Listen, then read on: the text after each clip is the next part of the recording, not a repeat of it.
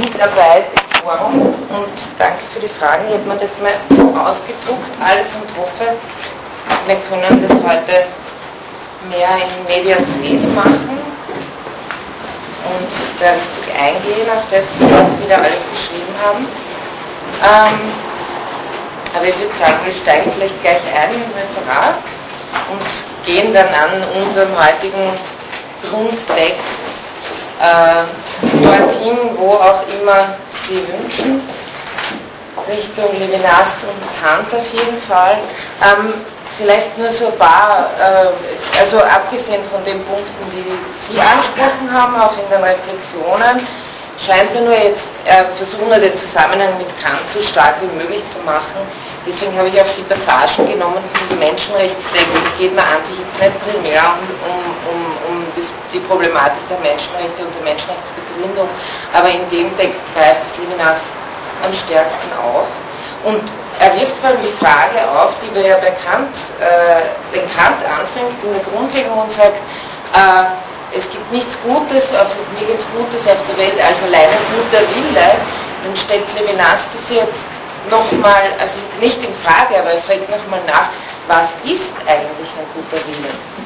Also er geht sozusagen mit Kant mit, er geht auch, glaube ich, sehr viel mit Kant mit, äh, dass er sagt, äh, wenn wir eine Ethik entwerfen, dann können wir die nicht in irgendwelchen empirischen Bedürfnissen suchen, äh, sondern in etwas, was darüber hinausgeht.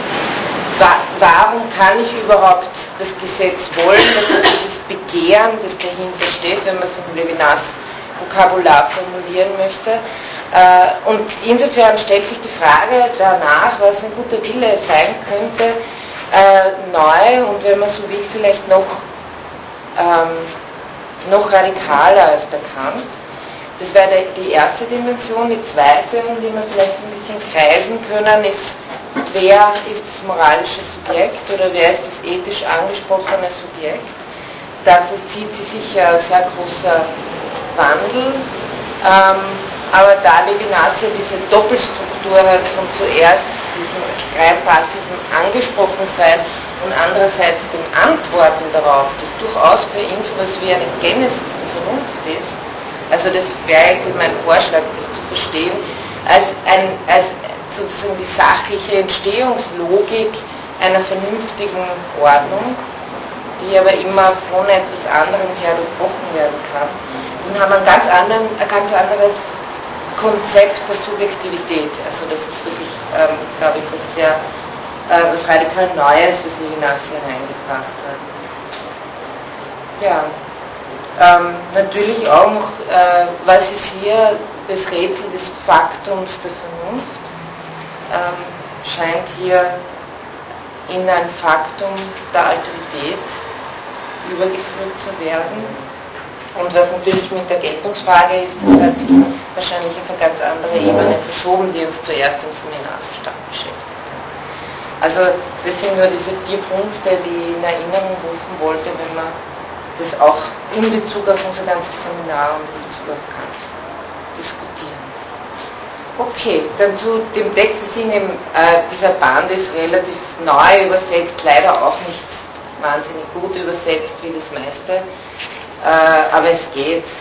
Und äh, da sind eben diese, diese kleinen Texte, von denen ich zwei zusammengezogen habe. Der eine ist äh, die Menschenrechte und die Rechte des jeweils anderen, da haben Sie den Anfangsteil nicht, sondern das setzt mit drei, vier ein. Und dann geht es gleich weiter mit dem noch kürzeren Aussatz der Menschenrechte und der gute Wille. Okay, geht gleich weiter. Okay, also ich möchte vorweg zwei Dinge sagen, nämlich erstens bin eigentlich Juristin, also Richter. Und zweitens, ich bin aber durchaus musikfähig, also nicht so. Ähm, ja, was ich in der Frage eigentlich nur bitten kann, ist sozusagen herzustellen, dass endlich ein Jurist, wenn er das liest.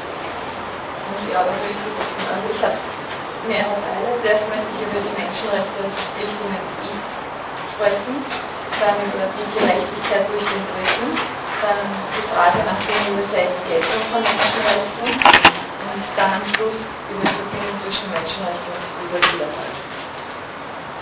Also zuerst um Menschenrechte als Rechte des anderen. Also bei Levinas ähm, geht es nicht mehr darum, dass man die Menschenrechte als Rechte eines Individuums ähm, versteht. Also es ist nicht mehr das Recht darauf, also als ich habe ein Recht darauf, dass jemand zu tun oder das zu unterlassen hat, sondern ähm, es geht eigentlich um das Korreliat von Rechten und Pflichten. Und dort nimmt er seinen, seinen Ansatzpunkt. Und es geht halt um die Verpflichtungen, also meine Verpflichtung gegenüber dem anderen. Ähm, und ich habe mir jetzt da gedacht, ja, eigentlich das Recht auf etwas macht da noch nicht wirklich den Unterschied, sondern erst, also wenn ich der Meinung bin, ich habe das Recht auf etwas, dann macht das keinen Unterschied, sondern erst, wenn jemand der andere der Meinung ist, dass mir dieses Recht zusteht, also wenn das in, also rechtlich gesprochen jetzt durchsetzbar wird, dann wird der Unterschied gemacht. Also das Wesentliche ist nicht, ob mir ein Recht zusteht, sondern ob sich jemand anderer durch dieses Recht verpflichtet fühlt. Ja. Ähm, ich habe in einer von diesen beiden, ich habe in diesen Einführungsbüchern, habe ich einen, so, einen Auszug aus einem Interview mit Levinas und da wird ihm die Frage gestellt, aber ist der andere mir gegenüber nicht auch verantwortlich? Und er antwortet dann drauf, möglicherweise. Aber das ist seine Sache. Also es geht Levinas eben ähm, um eine Verantwortlichkeit für den anderen ohne eine Gegenseitigkeit zu vermitteln. Also es gibt keine Gegenseitigkeit, sondern es gibt eben nur diese unendliche Verantwortung für den anderen. Und ja, ich habe dann gedacht, das ist auch eigentlich klar. Und wenn ich die Menschenrechte nur insofern akzeptiere, weil ich will, dass sie mir zustehen, dann hat das eh keinen ethischen Wert. Also es kommt eben von einer Verlagerung von der Ebene der Rechten auf die Ebene der Pflichten. Und weil es in der Ethik ja von der Ego-Perspektive, also um die Frage, was soll ich tun geht, geht halt um die Pflichten des Ichs. So, dann ähm, ja, zur Phänomenologie der Menschenrechte. Er sagt in dem Text, dass die Menschenrechte nicht mehr negativ verstanden werden sollen, als eine gegenseitige Begrenzung von Freiheiten und die Gerechtigkeit nicht negativ verstanden werden soll als Propositionalität von Willen, sondern eben positiv und dafür spielt dann die Begriff von Nähe und Güte eine Rolle, aber zu denen will ich dann später kommen. Menschenrechte sind eine unerschöpfliche Verantwortung. Und äh, in diesem Verhältnis zwischen mir und dem anderen ist das Ich nicht austauschbar. Das heißt, man kann sich nicht, nicht ähm, abtreten oder abgeben, sozusagen. Es bleibt immer meine Verantwortung.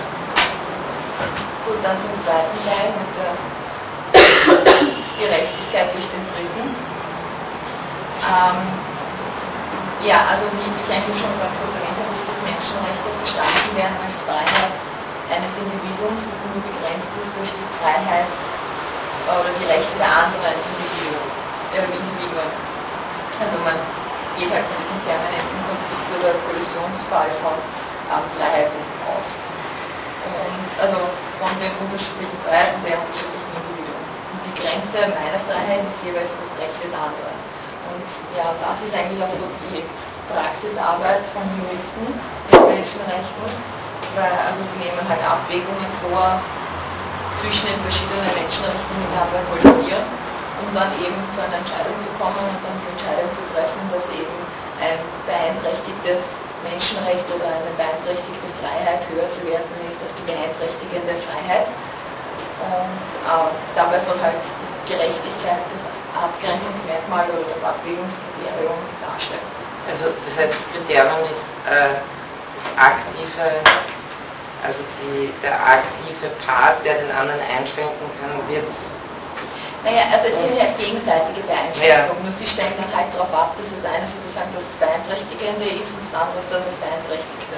Also es wird dem einen Bevorzug vor dem anderen gegeben. Ja. Obwohl vom Grund auf beeinträchtigt sie sich gegenseitig. Nur erst durch diese Wertung wird dem einen Bevorzug gegeben vor dem anderen. Und ja, und Levinas stellt sich dann auch in dem Text die Frage, ist die Begrenzung des Rechts durch die Gerechtigkeit nicht schon eine Art und Weise, die Person wie ein Objekt zu behandeln? Und also ich habe mir da gedacht, ein Menschenrecht, der so unveräußerliche, unmittelbar zuständige Rechte aufgrund des Menschseins sind und die aus der Menschenwürde abgeleitet werden, dann bedeutet das ja eigentlich, dass bei der Abwägung, die die Juristen in der Praxis vornehmen, einem Menschenrecht im Vorzug gegenüber einem anderen gegeben wird und damit die Beeinträchtigte gängende Würde geringer geschätzt wird als die beeinträchtigte Würde. Und dabei würde man eben Menschenwürden miteinander vergleichen und das war der Vergleich des Unvergleichlichen eigentlich. Es gibt bei Levinas zwei Arten von Gerechtigkeit. Also erstens einmal taucht die Gerechtigkeit in Begegnung des Ichs mit dem Antlitz des anderen auf. Ist sozusagen die Rolle der Gerechtigkeit in einer ethischen Situation und das erweitert er dann durch den Auftritt des Dritten und den Blick auf die gesamte Menschheit und dann die Rolle der Gerechtigkeit in einer politischen Situation. Also wenn Gerechtigkeit möglich sein soll, dann bedarf es der gemeinsamen Gegenwart auf der gleichen Ebene des Vergleichs, des Urteils und der Gleichheit.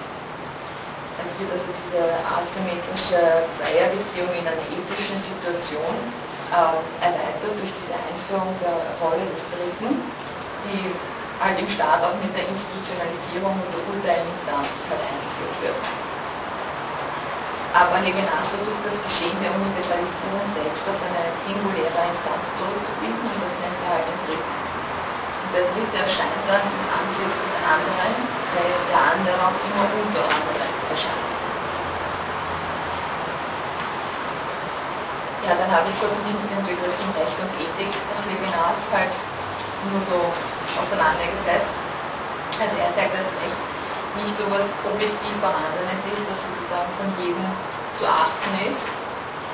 Ähm, ja, und ein bisschen später sage ich dann dazu noch was, weil also ich habe mich da versucht, sozusagen eine Gegenüberstellung zwischen Menschenrechtsbegriff der Kant und dem bei, bei Levinas, sondern er sagt eben, dass das Recht im subjektiven Verhältnis entsteht, also als Anspruch des anderen mir gegenüber. Also das Recht muss sozusagen erst gesetzt werden und besteht nicht von vornherein vorweg. Also es ist nicht objektiv, sondern subjektiv. Und Ethik ist dieses Antworten müssen auf den Anspruch des anderen. Und also, was ich ganz lustig fand, sind da eigentlich zwei Wortanalogien aufgefallen, die bis jetzt mir eigentlich nie in diesem Zusammenhang aufgefallen sind. Und zwar das Antwort und Verantwortung zusammenhängen anscheinend und Recht und Rechtfertigung. Ja, auch im Französischen und im Englischen zumindest mit der Verantwortung. Also aber ursprünglich ist die Verantwortung ja viel eher ein juristischer Begriff, nämlich sich vor Gericht verantworten und da antworten auf die Fragen, die einem in, in diesem Rahmen gestellt werden, bevor es eigentlich nur ein ethischer Begriff ist. Ja, und dann also zu der Frage nach der universellen Geltung der Menschenrechte. Also äh, ja, Levinas schreibt ja da über die Menschenrechte als typisch westliche Erscheinungsformen, dass sie äh, an die Conditio Humana, also an die Rechte aufgrund des Menschseins, ähm, abstellen und damit eben nicht abstellen auf so etwas wie eine soziale Stellung oder eine moralische Stärke. Und äh, ja, also als Jurist kann ich jetzt auch sagen, das ist auch das Hauptproblem bei der Durchsetzung eines Konzepts von, von Menschenrechten auf der globalen und praktischen Ebene, weil ähm, dieses Konzept von, oder diese Idee von Menschenrechten von anderen Kulturkreisen eben oft, ähm, also dass ihnen das oft vorgeworfen wird, also zum Beispiel von der amerikanischen Seite her wird das oft vorgeworfen, weil im amerikanischen Konzept von Menschenrechten die Rechte ähm, als Belohnung für Taten gesehen werden und nicht einfach als egoistisches Nichtstun, so wie das nach dem westlichen Konzept von Menschenrechten eigentlich ist. Ähm, der Mensch hat als Mensch das Recht auf eine Sonderstellung, das Recht auf einen freien Willen und diese Sonderstellung wird staatlich garantiert. Also das Mensch hat das Recht auf keine Abhängigkeit, also nicht bloßes Mittel, sondern immer auch Zweck zu sein. Ja, und dann kommt diese Sache mit den, mit den Dringlichkeiten. Also er sagt, dass äh, ein praktisches Problem der Menschenrechte ist die Reihenfolge der Dringlichkeiten, da die Dringlichkeiten von Land zu Land variieren. Ja, das sind Begriff der Dringlichkeiten, da habe ich eigentlich nicht so ganz verstanden, was das sein soll. Also ich habe mir zuerst gedacht, ob das heißen soll, welches Menschenrecht ist jetzt sozusagen das Wichtigste. Also zum Beispiel, wenn man das Recht auf Leben mit der Todesstrafe vergleicht und die Gegenüberstellung von USA aus, die Position dazu von USA und Europa, und sie haben dann eben gesagt, nein, es ist, glaube ich, ist eher so, dass es um einen zeitlichen Anspruch also dass die Menschenrechte hier und jetzt zustehen. Und äh, also ich dachte mir, heißt es jetzt sozusagen, dass wir äh, unsere Verantwortung den anderen gegenüber zum Beispiel in Afrika nicht, äh, nicht übernehmen, weil wir ihr Recht auf Leben nicht ernst nehmen, solange wir nicht alles tun gegen Hungersnöte und damit unsere Verantwortung gegenüber entziehen. Ja, das Problem ist genauso. Auf der einen Seite äh, muss man sich der kulturellen Hegemonie, äh, kann man sich der schuldig machen, wenn man jetzt äh, Menschenrechte durchsetzt auf die Weise, wie es teilweise auch sehr gewaltsam getan wird. Auf der anderen Seite kann man natürlich nicht das ewig aufschieben und sagen, jetzt, also die, diese Verpflichtungen kollidieren miteinander und beides ist mehr oder weniger gleichdringlich. Also die Verpflichtung aus unserer Sicht auch, dass Menschenrechte für alle Menschen gelten müssen. Genau, die, ja. aber dass man das dann zwanghaft auch, auch genau, die, die Universalisierung wirklich denken. Das ist halt, also ich glaube, mit Dringlichkeit ist einfach gemeint, das ist nicht ein rein theoretisches Problem. Also es geht jetzt nicht darum, dass sie ein paar gescheite Leute hinsetzen und sich das ausdenken, sondern es geht um, um dringliche Fragen im Sinne dessen, dass gehandelt werden soll und das aber gleichzeitig in uns in verschiedener Paradoxien rein.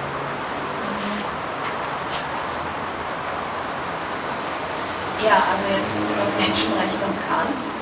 Also ich habe in meinem Studium habe mich schon sehr für Menschenrechte und auch für den Geltungsanspruch ähm, interessiert und viel damit beschäftigt. Also vor allem geht es da, also wo ich mich beschäftigt habe, mit um diesen kulturrelativistischen Einwand gegenüber universellen Geltungsanspruch der Menschenrechte. Und ja, der Klassiker, der eigentlich bei der Begründung oder dem Geltungsanspruch von Menschenrechten vertreten wird, ist das Hauptargument, dass Menschenrechte jedem Menschen als vernünftigen Wesen zustehen. Also alle Wesen, die Vernunft haben, sind Träger von Menschenrechten. Das klingt schon bekannt an, ist klar. Ne? Aber äh, im, im, internationalen Diskurs ist das keineswegs halt so abschließend und einfach gesagt und beantwortet, weil die Frage nach einem Geltungsanspruch von Menschenrechten ist eigentlich nur noch die problematische und umstrittere Frage. Und nicht mehr so genau dann die konkrete Ausgestaltung oder die Frage nach Durchsetzung, die ist eigentlich noch sekundär. Ähm, also es ist immer noch das Hauptproblem, warum Menschenrechte überhaupt geben sollen, warum sie gelten sollen. Und die klassische Beantwortung dieser Frage orientiert sich also auch im Blues, kriegt man das mit sehr nahe an Kant und nimmt halt die menschliche Vernunft als Basis für diese Anknüpfung. Also Menschenrechte sollen sein, weil jedes vernünftige Wesen unmittelbare und veräußerliche Rechte hat. Und ja, wenn man das so hört, unveräußerliche Rechte und unmittelbar, dann klingt da auch schon sowas wie ein Naturrechtsgedanke halt an, also ursprünglich zuständige Rechte, die nicht erst zugesprochen werden müssen, sondern schon bereits von Natur aus im vernünftigen Wesen angelegt sind. Und soweit ich das jetzt verstehe, geht der Levinas eigentlich in eine ganz andere Richtung, weil er möchte sich von diesem naturrechtlichen Problem oder Diskurs lösen, weil er sagt, es hat eigentlich keine argumentative Kraft, es könnte nichts anderes als Schluss einer Meinung zu sagen, es gibt dieses Naturrecht, dass jeder Mensch das hat, sondern er möchte diese Menschenrechte als Rechte des anderen durch die aufgegebene Verantwortung ähm, konzipieren. Und er sagt, dass Recht nicht etwas, ähm, das Recht ist nicht etwas, das wie die naturrechtliche Konzeption behauptet, etwas, das von sich aus vorhanden ist, sondern eben nur das Ergebnis einer Deutung oder eines Urteils ist.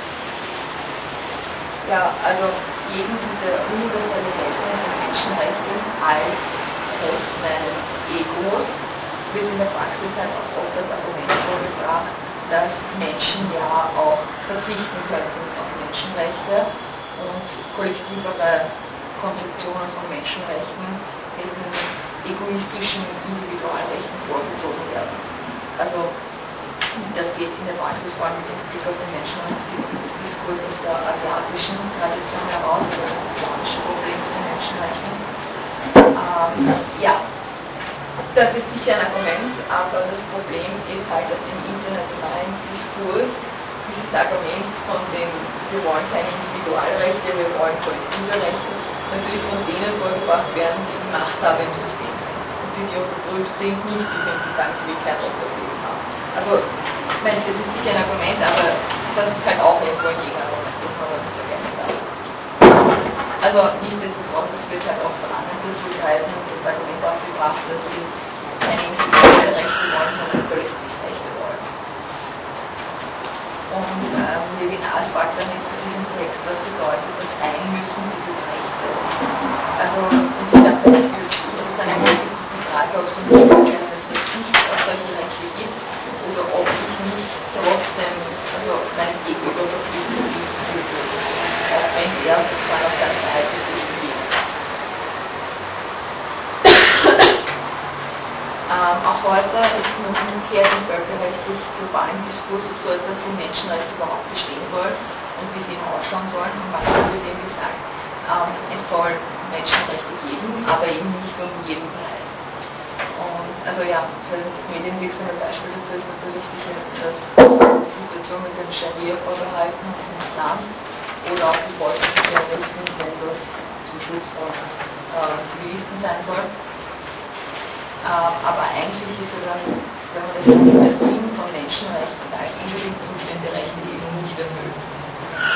Ja, beim rechtlichen Sinn lässt noch sagen, dass es nicht, also rechtlich gesehen, nicht möglich ist, auf seine Menschenrechte zu verzichten, aber es ist ein Stück, wo ich auf einzelne Rechte teilweise verzichten kann.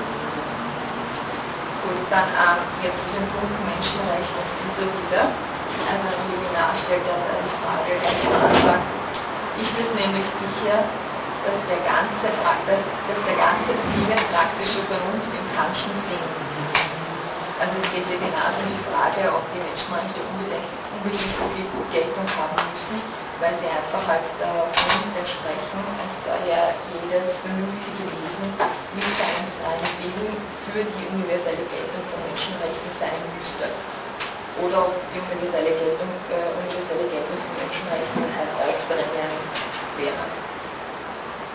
Ähm, also wenn für alle Menschen die Idee der Menschenrechte vernünftig und unumgänglich wäre, dann wäre der kategorische Imperativ das tiefste Prinzip des Menschenrechts. Aber das ist ja das Problem, dass es nicht sicher ist, dass der freie Wille voll und ganz der Kantschen Vorstellung der praktischen Vernunft entspricht. Und jetzt komme ich zu diesem Punkt eben bei Levinas, der Transformation des guten Willens von Kant. Und also er nimmt hier eine Transformation vor, weil der gute Wille sei nicht nur die bloße Gewissheit des Gesetzes, sondern eben auch die Spontanität der Güte. Also der gute Wille ist nicht nur der Wille gemäß dem allgemeinen Gesetz zu handeln, sondern es gibt auch äh, darüber hinaus noch weiter den guten Willen, die nicht von verdrückender Spontanität des Wollens, oder die Güte und die ist aber was Ziemliches. Also Güte, Nächstenliebe, Barmherzigkeit, Verantwortung für den anderen. Und ähm, sich opfern ist dann die Menschlichkeit des Menschen. Die Güte ist das über sich hinausgehen und als Transzendenz zu denken. Und also ich habe mich dann gefragt, ob sozusagen Güte als Menschenrecht dann verstanden werden kann. Und ich denke, dass das schon irgendwo möglich ist, wenn man eben Menschenrechte nicht als Ego-Anspruch auf Güte von irgendwem mir gegenüber versieht, sondern als Verpflichtung des Ichs dem anderen gegenüber gütig zu sein, also sich dem anderen gegenüber nicht nur äh, rational zu behandeln, sondern menschlich zu behandeln. Und ja, der Unterschied zwischen Levinas und Kant ist für mich jetzt so untergebrochen halt zu sagen, dass sich Levinas nicht nur auf die Vernunft als allgemeine Gesetzgebung die Basis der Menschenrechte stützt, sondern den guten Willen darüber hinaus noch die Güte als Spontanität zuschreibt und dies halt im Antlitz des anderen entschwimmen lässt. Dankeschön.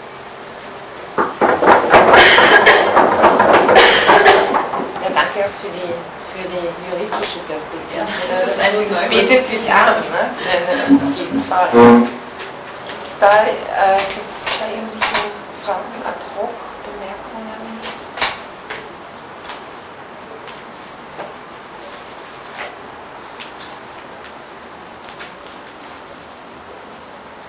Na, vielleicht, wenn wir schon so äh, bei dem Thema waren, wäre es vielleicht gar nicht so schlecht, sich eben über die Tradition äh, sich anzunähern. Ich meine, rein geschichtlich gesehen sind Menschenrechte Abwehrrechte gegen den Staat gewesen. Also diese Habeas Corpus-Sache.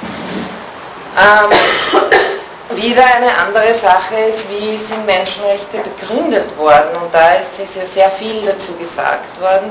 Und was hier auch äh, eben mitklingt, ist einerseits äh, schon ganz stark äh, Thomas Hobbes, wobei da nicht von Menschenrechten die Rede ist, sondern von Rechten eher als positiven Rechten. Ähm, und auch anklingt, wie Kant das Ganze aufnimmt. Weil Kant knüpft ja doch relativ stark an Hobbes an. Und da haben wir wieder Levinas generellen Zug, äh, schon eine gesamte Tradition, ähm, den Versuch einer Tradition neu zu lesen, neu zu verstehen. Weil Sie haben gesagt, das Übliche, wie man das erzählt bekommt, auch wenn man jetzt zum Beispiel Just studiert ist, ja, der Mensch hat halt eine Würde und daraus leiten wir jetzt die Rechte ab. Ja gut, das kann man jetzt glauben oder nicht. Ja, also ich meine, ob der Mensch Würde hat oder, also wenn das vor allem als Aussagesatz daherkommt, dann ist es schon, eine, ja, also ich habe mich immer gefragt, weil das ist so das Erste, was man da hört, wieso, äh, wieso das überhaupt einen Grund haben sollte. Bekannt ist es ja schon, ist es im Grunde ja schon raffinierter, weil, äh, was, weil man könnte ja zwei äh, zwei Quellen bekannt ausmachen, aus denen sich äh, das, die Menschenrechte und das Rechtsverhältnis speisen. Also das erste ist mal eh das, was wir da gehabt haben mit dem Zweck an sich. Ich glaube, das ist die, die, die moralische Quelle. Die Menschenrechte sind ja so ein Twitterwesen zwischen Moral und, und, und Recht. Ja. Das, Levinas nennt es auch bewusst äh, Menschenrechtsethik. Ja. Also er hebt da keinen Anspruch, irgendwelche ähm, rechtsphilosophischen äh, oder, oder gar juristischen Thesen aufzustellen. Aber äh, wir haben einerseits eben erster Strang Zweck, Mensch als Zweck an sich, weil vernünftiges Wesen, also da haben wir das schon, aber die Begründung haben wir ja eh schon durchgekaut. Und äh, das Zweite wäre eben, das findet sich in der Metaphysik der Sitten, in der Rechtslehre, äh, Sie können sich erinnern, in der Grundlegung unterscheidet Kant zwischen Moralität und Legalität. Legalität ist, wenn ich etwas tue, aber äh, ungeachtet dessen wird diese Tat betrachtet, ob ich es um des Gesetzes willen getan habe oder nicht. Es geht bloß um die äußere Korrektheit meiner Handlungen. Das ist bekannt als der Bereich des Rechts. Und äh, in diesem Bereich äh, gibt sozusagen auch ein Gesetz der Proportionen. Und das, also das ist dieser Satz in der Metaphysik der Sitten. Das Recht, so definiert Kant das, was äh, das Recht ist, das Vernunftrecht, ist also der Inbegriff der Bedingungen, unter denen die Willkür des einen mit der Willkür des anderen nach einem allgemeinen Gesetze der Freiheit zusammen vereinigt werden kann.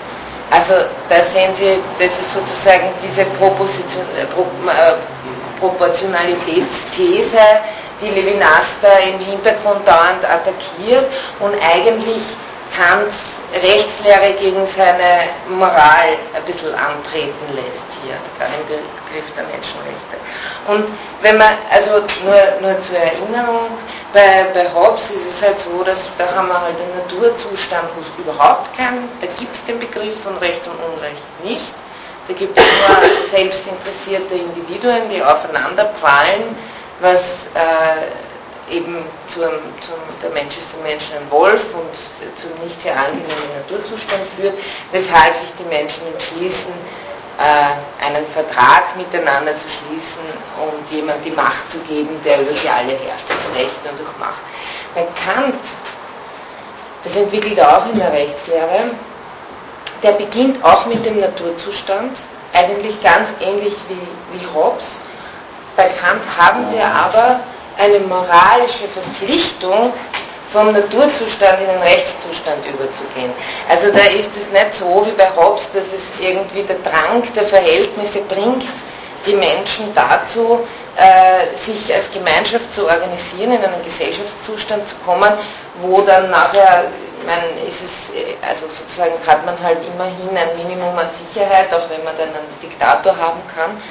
Bei Kant ist es anders gelagert, zwar auch, keine rechtliche Regelung wäre auch sozusagen äh, katastrophal, aber wir haben, da ist eben der moralische Punkt, wir sollen in ein, in ein geregeltes gesellschaftliches Verhältnis zueinander. Und äh, wir sollen sozusagen diese rechtlichen Regelungen setzen. Das heißt, wir haben bei Kant schon auch irgendwie diese, diese, diese Doppelstruktur. Aber ähm, abgeleitet wird das Ganze aus der, Propos der Pro Pro Propositionalität, die Proportionalität, äh, die die Vernunft zwischen den verschiedenen Willen ausmacht. Und so weit geht mein Menschenrecht. Das heißt, ich schaue irgendwie auf die, auf die Menschen runter, jeder teilt einem das zu und im Grunde genommen ist es so konzipiert, mein Schwimmreifen, mein Recht geht so weit, bis er an ihren Schwimmreifen anstößt. Ja.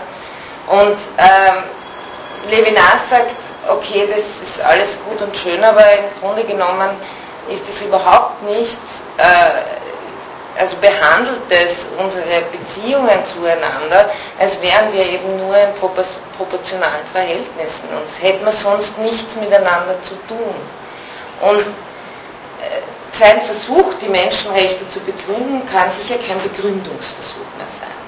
Also da gibt es keinen Grund mehr, auf den man zurückgehen kann und sagen kann, so und jetzt da schaut's, äh, das braucht man nur einsehen und da haben wir es jetzt.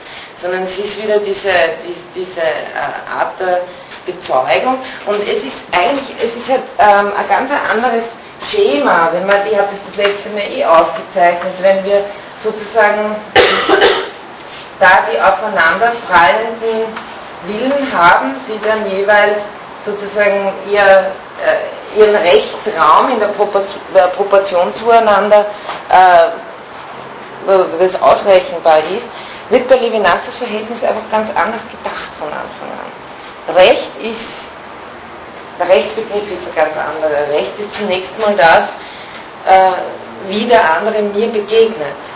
Also ich habe, also die, die, er sagt immer, es geht von einer, von einer ja, es ist schwierig zu zeichnen, weil wenn ich so zeichnen würde, ja, sagen wir von Angesicht zu Angesicht, schaue ich wieder drauf auf die zwei Angesichter. Der Witz bei Levinas ist aber, dass er recht strikt das denkt davon, dass eigentlich so eine Zeichnung gar nicht mehr möglich wäre. Ja. Also es bin wirklich ich in der ersten Person, die betroffen ist. Und wie funktioniert jetzt die, die, die Rechts Konstruktion. Prinzipiell ist mal das Recht des anderen ein unendliches Recht. Nur, also, und diese Dyade, aus der, also das ist bei Levinas immer der unterste Boden der Gesellschaftskonstruktion. Man kann sich ja fragen, wie denke ich Gesellschaft oder wie denke ich Gemeinschaft. Ich kann entweder, Hobbes, Hobbes erster Satz ist, dass alle Menschen gleich sind. Ja. Levinas denkt nicht so. Also das schaut nicht runter und sagt, alle sind gleich, weil alle haben ungefähr dieselben Gaben und so weiter. Äh, bei ihm kommt eben, das haben wir, genau, die Brüderlichkeit vor der, vor der Gleichheit. Das haben Sie in der Reflexion auch angesprochen. Ähm, und das ist ein, ein recht ungewöhnlicher Versuch, das mal so zu denken, weil die, die, die Bewegung der Moderne ist die, dass, dass die Gleichheit eigentlich ja immer stärkere, immer stärker in den Vordergrund tritt, nämlich nicht in der Form nur wie im antiken Griechenland, wo jedem das Seine, das ist gerecht, sondern Gleichheit wird vor allem als Argument dagegen benutzt, um ungerechtfertigte Privilegien von anderen abzubauen. Äh, aber bei Levinas ist es immer das Subjekt, also das wirklich im wörtlichen Sinn unterworfen ist und von dem aus erst dadurch und das muss man, muss man wirklich wie eine Genesis der Vernunft lesen oder wie eine Genesis des Bewusstseins auch. Zunächst einmal ist das Subjekt rein passiv vom anderen äh, in, ethisch in Anspruch genommen und das ist natürlich eine Überforderung. Also das, das denkt Levinas nie, dass das keiner wäre. Ja? Das ist die total, die, die, die Befreiung und Über, Überforderung schlechthin. Also vielleicht kommen wir auf den Freiheitspunkt noch. Aber äh, was mich dazu bringt, dass ich anfangen muss zu kalkulieren, ist, dass, im, also dass der andere nie allein da ist. Also schon strukturell ist, ist der andere immer im Plural da.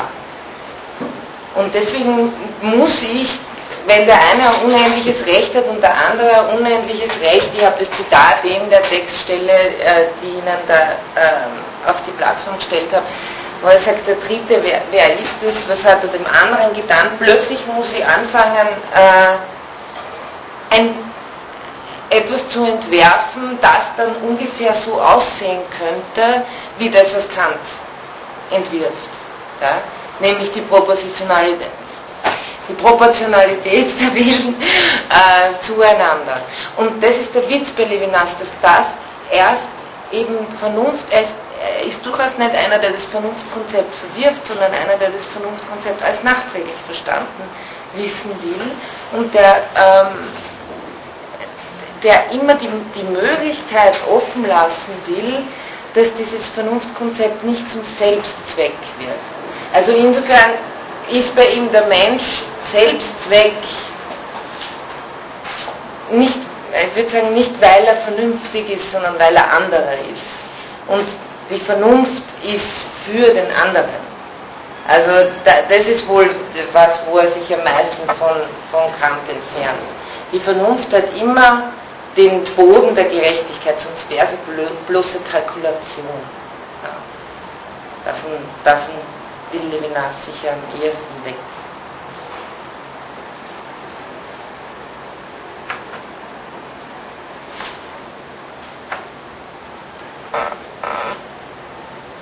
Schauen wir vielleicht ein bisschen den Text. Aber unterbrechen Sie mich bitte jederzeit, wenn ich Anmerkungen ähm, EF 104 wo er eben da geht, wo er genau diese klassische Begründung äh, anspricht. Sagt, laufen die Menschenrechte nicht auch Gefahr, durch die Rechte des anderen Menschen widerlegt zu werden, an ihnen Anstoß zu nehmen. Dann sagt er eben, was Kant das Reich der Zwecke nennt. Ist eine Pluralität der freien Willen, die durch die Vernunft vereinigt sind. Ist jedoch für den anderen Willen eine Freiheit, nicht dessen mögliche Negation und so zumindest eine Begrenzung. Und dann eben sagt der Kriegsprinzip zwischen mannigfaltigen Freiheiten oder Konflikt, der unter, unter vernünftigen Willen durch die Gerechtigkeit gelöst werden soll. Da haben wir, ihr habt es, war das, genau, über, weil was ist Gerechtigkeit bei, bei Levinas? Das ist, einerseits wäre diese Art von Gerechtigkeit, wäre die, ich meine, das ist ja nicht, kommt nicht von, kommt nicht nur von Levinas, ich glaube Nietzsche sagt ja auch, ist nicht, äh, der sagt zwar nicht das Vergleichen der Unvergleichbaren, sondern das Gleich, wie ist das, das Gleichmachen des Ungleichen. Rat, bei Ratbuch kommt es auch so, dass diese dass Gerechtigkeit immer ein äh, Vereinfachen bedeutet, immer bedeutet, dass ich plötzlich ein Maß anlegen muss an Situationen, Menschen, äh, die nicht mit demselben Maß zu messen sind, dass da etwas verloren geht. Das ist, glaube ich, diese äh, Intuition, der, der Levinas hier folgt. Gleichzeitig ist Gerechtigkeit aber notwendig. Und sie ist gerade, also sie ist, die ist jetzt auch nicht irgendwie das böse Prinzip, das von anders her, anderswoher kommt, sondern sie ist gerade durch diesen äh, pluralen Anspruch, dass da immer schon ein Dritter da ist, äh, bleibt sie mir auch nicht erspart. Und er sagt, äh, Geburt unter Schmerzen, aber sie muss, und Levinas denkt da glaube ich immer diese Figuren des Überstiegs. Ja. Er redet auf der Subjektseite von Güte, Opfer, äh, Transzendenz und auf der Gerechtigkeitsseite ist es Korrelat an die Gnade. Ja? Also da, davon, davon es, es geht ihm immer darum, dass das Vernünftige nicht genug sein könnte, um dem anderen gerecht zu werden. Dass die Gerechtigkeit nicht genug sein könnte. Und, also es ist sozusagen diese, äh, diese Bewegung, die auch jenseits der Vernunft noch weitergeht. Und da entwickelt er aber, was, ja, wenn man sagt, wie, wie, wie sagt er das da, dieser Spontanität? Moment, super.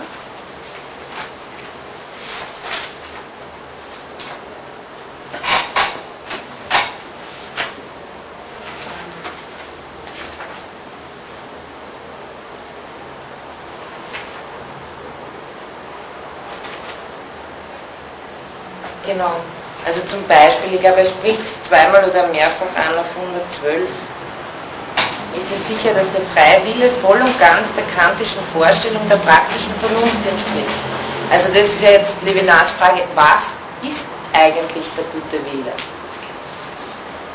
Jene, jene Höhe des universalen Denkens, das auch guter Wille genannt wird, lässt es sich darin widerstandslos einordnen, besänftigt der Respekt gegenüber der formalen Allgemeinheit jenen nicht zu unterdrückenden Anteil der Spontanität.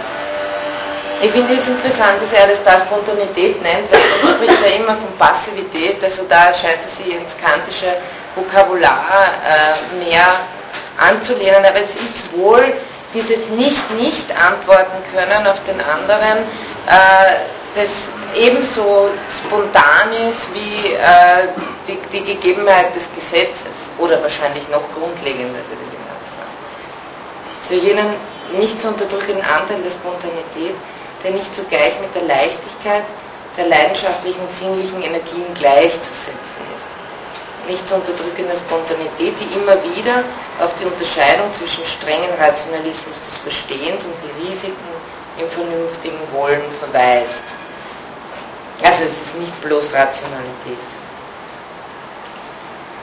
Doch sollte nicht die zu unterdrückende Spontanität des Wollens nicht die Güte selbst sein, die als Sinnlichkeit par excellence äh, da meint er aber, wenn man, wenn man Levinas äh, liest, da kommen sehr viele Beschreibungen, die äh, mit Sinnlichkeit zu tun haben und genau an der Sinnlichkeit selber den Übergang zum anderen zeigen.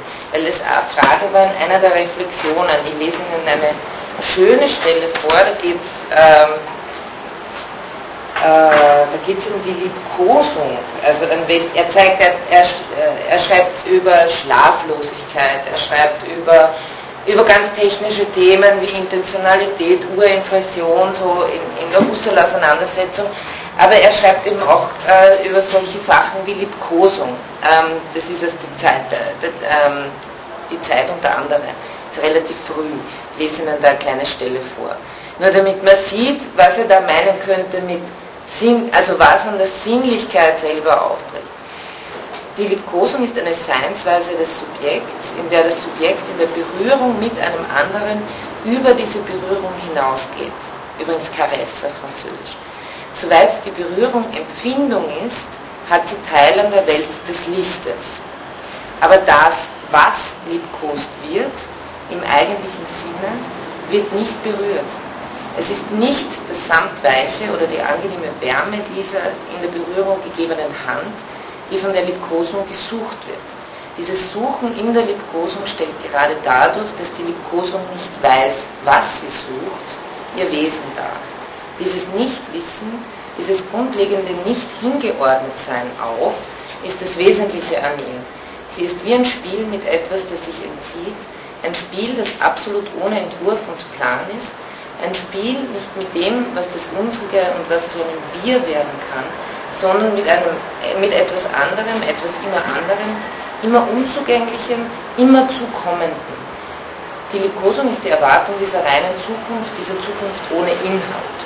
Also Sie sehen da irgendwie, wie es sehr klar immer an Phänomenen äh, herausarbeitet und es geht immer bei Levinas, hat, hat immer dieselbe Richtung sozusagen am Sinnlichen selber was kippt ins, ins Unsinnliche, also die Grenze der Erfahrung selber. Ähm, im, im Erfahren, ja, also eben dieser, dieser Riss, genau dem ich aber, und das ist diese neue Konzeption, die Levinas Kant nicht nur unbedingt entgegenhält, sondern mit der er ihn eventuell auch ergänzen möchte. Also er sagt, wie kann denn ein Subjekt überhaupt das Gesetz wollen. Es muss da etwas da sein.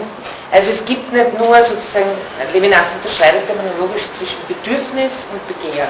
Ein Bedürfnis ist was, was sich erfüllen lässt, zum Beispiel Bedürfnis nach Hunger und so weiter, äh, Machtbedürfnisse, sexuelle Bedürfnisse, was weiß ich, alles, äh, was sich eben erfüllen lässt. Und dann nennt er das, das Begehren, und das nennt er das metaphysische Begehren, ist das, was sich nicht erfüllen lässt. Also das, was wächst, umso mehr äh, man ihm nachgeht.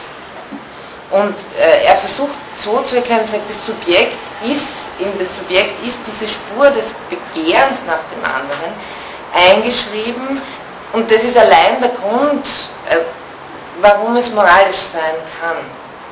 Und es ist aber nicht so zu denken dann, ähm, dass wir auf die Welt kommen halt und haben halt so ein Begehren, so als anthropologische Grundkonstante, sondern dass es der andere ist, der das ursprünglich in mir immer schon geweckt hat. Also es kommt nicht aus mir, sondern es ist dieses, dieses vorgängige Gerufensein.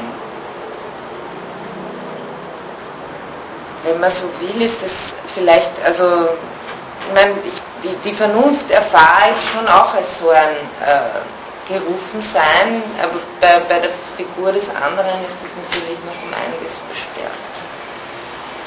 Mhm. Das meint er wirklich auf jede einzelne Person bezogen in der Theorie. Ja, ich habe das eh versucht, das letzte Mal ähm, auch anzusprechen. Levinas will keine Anthropologie machen. Also er will nicht sagen, äh, der Mensch ist so und deshalb ist er moralisch, sondern es ist eben dieses, dieses äh, Sprechen im, äh, im, im, im, äh, im, Bezeugen das. Ja? Und das geht nur von der Ich-Perspektive her. Natürlich ist es unter der Hand, er sagt, ich versuche über den Sinn von Ethik zu sprechen und ich lese die Subjektivität als, als primär ethisch strukturiert, bevor sie irgendwas anderes ist. Natürlich ist es schon ähm, auch eine Theorie der Subjektivität, aber jeder äh, Levinasianer, der was auf sich hält, würde sagen, nein, ist keine Theorie der Subjektivität, weil dann wäre es ja schon wieder ein Wissen. Also wenn man, wenn man ihn, und man kann ihn schon so ernst nehmen, so konsequent ist er schon, äh, dass er das auch äh, nie so präsentiert, sondern es ist sozusagen immer dieses dem Nachgehen, dem Nachgeben und es hat natürlich, er sagt ja, äh, der Mord ist ein banales Faktum dass wir nicht alle ständig so vom Anspruch des anderen niedergeworfen sind, äh, das ist banal. Ja? Also es geht definitiv nicht um etwas, das man empirisch irgendwie beweisen oder nicht beweisen. Sondern es, es, es geht genauso wenig, wie, wie man sagen kann, wie Heidegger das ja so schön ausführt, wo er sagt, na und ist irgendjemand mal der kategorische Imperativ so eingefallen? Auch nicht. Ja? sondern da, da geht es irgendwie darum, als, als, Struktur von Subjektivität, diesem, diesem, also er behauptet schon äh, bezeugend, würde ich sagen, diesen Riss, aber der Witz ist, je mehr man dem nachgeht, umso mehr zeigt es sich. Und Subjekt hat die Freiheit, äh, schon dieses, äh, dem, dem auch nicht nachzugehen, wobei da war Sie haben die Frage gestellt, gab es da so Eigentlichkeits- und Uneigenlichkeitsverhältnisse gibt bei Levinas? Ähm, eher nicht so wie bei Heidegger. Also es ist, es ist, äh, es gibt nicht so etwas wie einen Verfallenheitsmodus.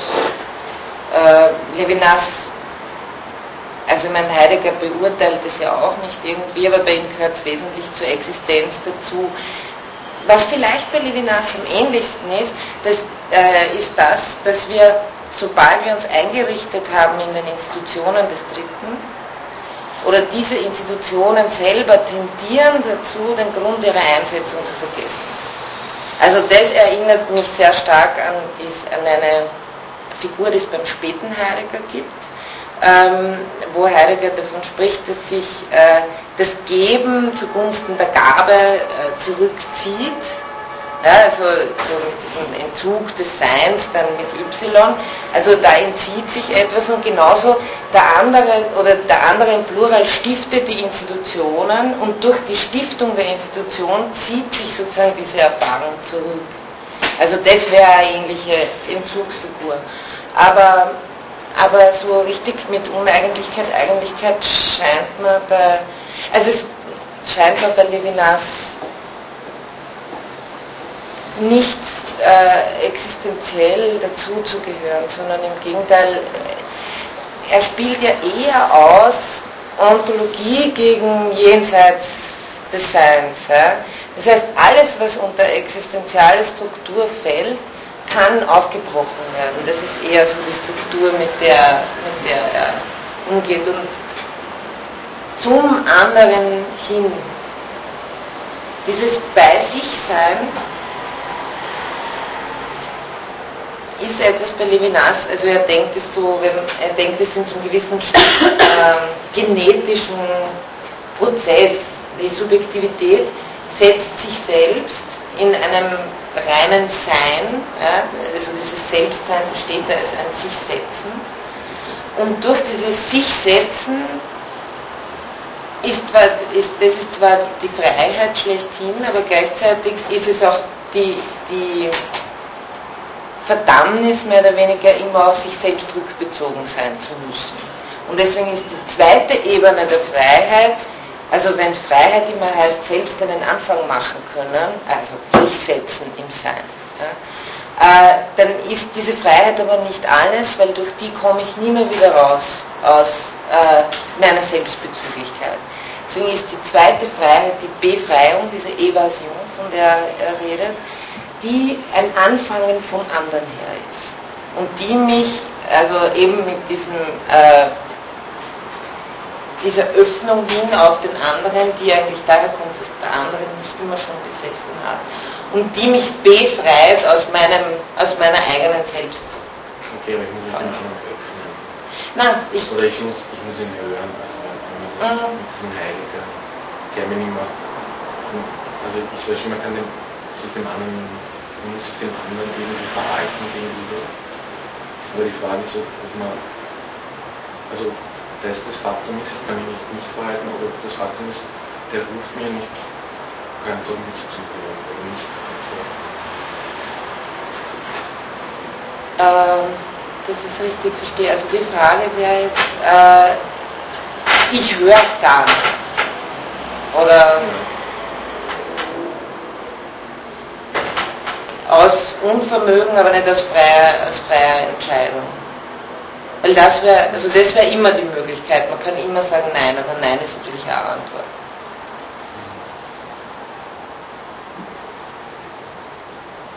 Und also ich, ich glaube schon, dass, äh, dass, dass Levinas genauso einsetzen muss, so wie Kant, dass da schon immer was da ist. Also ich glaube, da äh, der, der andere, dass ich sage, wenn der andere so anders wäre, dass ich von ihm nicht, dass er mir nicht zugänglich ist, da, da, das ist eh klar, ja, dann, dann haben wir nichts miteinander zu tun. Also anders sein heißt offensichtlich mich betreffen. Ich kann keine so alteritäre Andersheit denken, die ich nicht mehr denken kann. Also das wäre dann, das, aber Levinas denkt ja keine, Transzendenz, die nichts mehr mit mir zu tun hat, sondern Transzendenz heißt ja für ihn äh, was Verbales, also transzendieren.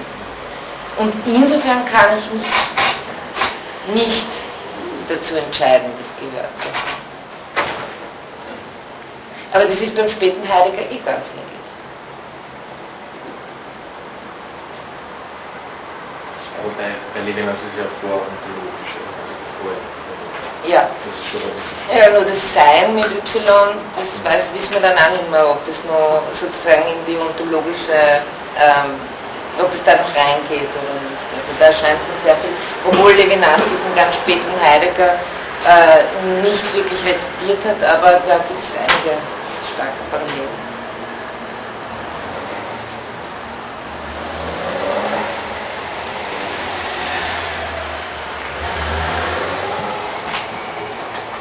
Äh, genau, die Freiheit, Freiheit, Gleichheit, Brüderlichkeit wollte noch ähm, ansprechen. Weil wie, wenn man das, äh, ist ja eigentlich die, die Reihenfolge, der sagt es ja schon, oder wie das gedacht wird. Alle sind frei, gleich und dann sind wir auch noch Brüder und die sind wir eigentlich äh, Kraft, äh, ja, Kraft unserer, unserer französischen Zusammengehörigkeit oder so, sei es Nationalgedanke stark, glaube ich, oder die Menschlichkeit, des, oder ja, gibt es beide Komponenten. Ähm, bei Levinas ist zuerst die, also wenn Sie, da ist zuerst die Brüderlichkeit. Die Brüderlichkeit kommt, oder die Geschwisterlichkeit, kommt sozusagen, also das ist das von Angesicht zu Angesicht. Das ist die, die Ursituation, die also diesen anderen Naturzustand entwerfen will. Ich glaube, Levinas kann man ganz schön als gegen Hobbes lesen. Also das ist genau das Gegenteil von Hobbes, was er sagen will. Wir sind nicht ursprünglich, knallen wir nicht als frei aufeinander, sondern wir sind ursprünglich ähm, von, vom anderen angesprochen, auf den wir nicht nicht antworten können. Ja. Nochmal meine Frage. Ja. Also er meinte nicht irgendeine Idee, irgendein Konzept, das irgendwer mal ausgedacht hat oder so, dass man das so sehen sollte und dann schaut alles ganz anders aus, wenn man auf Hobbes zurückgreift, sondern er meint das, was zwei Menschen wirklich erleben. Ja. Das Ja. Ah, ich verstehe es ein bisschen besser. Ja, nein, also die, die, die Kritik an der Tradition ist bei ihm nicht was, wo er sagt, ach, denkt man es doch mal anders, sondern äh, will wirklich auf, also will von einem Erfahrungsboden anfangen. Und äh, mit so Ausdrücken wie eben Fass a Fass ähm, ist, ist sowas wie eine, eine, eine lebensweltliche Realität schon gemeint, obwohl man natürlich sich denken kann, wenn man diese Levinas-Bücher liest, also das, das beginnt man erst so zu erfahren, wenn man sich darauf einlässt. Ja. Also es ist nicht so, dass man sagt, na ja, genau, das ist ja mein Alltag. Ja.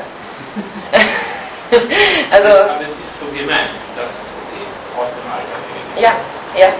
Es ist, als ja. ein Se- Sein bezeugt. Ja, also es ist so gemeint, dass einen das auch jederzeit äh, überfallen kann.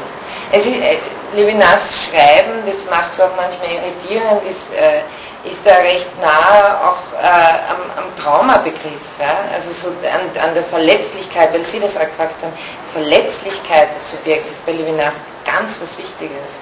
Das Subjekt ist ja nur ansprechbar, weil es verletzlich ist. Also die Offenheit in Totalität und Unendlichkeit gehen da lange Kapitel über die, Müh, die Mühsal der Arbeit und so weiter. Die Leiblichkeit, das ist für Levinas ganz wichtig. Und da geht er auf einen sehr basalen Erfahrungsbegriff zurück und will, äh, sein Anspruch ist einfach schon auch zu sagen, schaut mal hin, ja, also es gibt eine unsichtbare Spur, wenn man der, wenn man sozusagen die ethische Optik, wenn man sich von der äh, äh, ein, einfangen lässt und dem nachgeht, dann erfährt man sozusagen auch so. Und ähm, ja, wie gesagt, äh, ähm, es ist wirklich diese Blickwendung, die weg vom Ontologischen hin wirklich versucht, uns unsere eigene Erfahrung, viele Erfahrungshorizonte auch neu zu eröffnen und zu erzählen. In einem sehr radikalen Sinn. Ich habe es, glaube ich, das letzte Mal gesagt, das ist ähm, natürlich auch nicht ganz unabhängig von äh, der, der Situation äh, des Zweiten Weltkriegs, des Holocaust zu denken, obwohl äh, Levinas schon viel früher mit dem Thema einsetzt. Aber äh, es wird wohl, also Ethik nach Auschwitz äh, ist, ist wohl etwas, was man darunter auch sehen könnte. Also es ist wirklich dies, äh, nicht mehr, weil die Frage war, steht da jetzt Gott dahinter? Und da müsste man sagen, na gut, was für ein Gott? Also wenn es ein Gott ist, den man kennen kann, wenn es ein Gott ist, den, äh, äh, von dem alles klar ist, dann wird es wohl nicht sein. Er sagt, er sagt diesen, äh, wohl, ich meine, ich will nicht dilettieren in der Theologie, da gehen es besser zum Peter Zeilinger, aber er sagt diesen äh, letzten Satz da, 113 unten, In einer guten Philosophie steht es wohl an, Menschenrechte nicht ausgehend von einem unbekannten Gott zu denken. Es ist aber erlaubt, die Idee Gottes ausgehend von jenem Absoluten zu suchen, das sich in der Beziehung zum anderen manifestiert. Also das ist für Levinas mehr oder weniger der Kern äh, aller, äh, aller weiteren Überlegungen und wenn man so will, ist es für ihn äh, also auch wahrscheinlich die, die, die Quelle der Religion, weil da das radikal andere erfahrbar. Aber ich wollte nur dazu, die Brüderlichkeit. Üblicherweise, ähm, ich meine, das klassische Konzept, und die Frage ist, ob wir das so erfahren. Wenn wir, wenn wir das klassische Konzept nehmen, kein Konzept fällt vom Himmel, sondern entspricht meistens, die Arendt sagt das sehr schön, entspricht meistens Erfahrungen, echten Erfahrungen, die aber dann irgendwie verloren gehen und dann bleiben uns nur mehr Konzepte übrig. Aber das Konzept des, der, der Gleichheit und der Freiheit fällt natürlich auch nicht vom Himmel.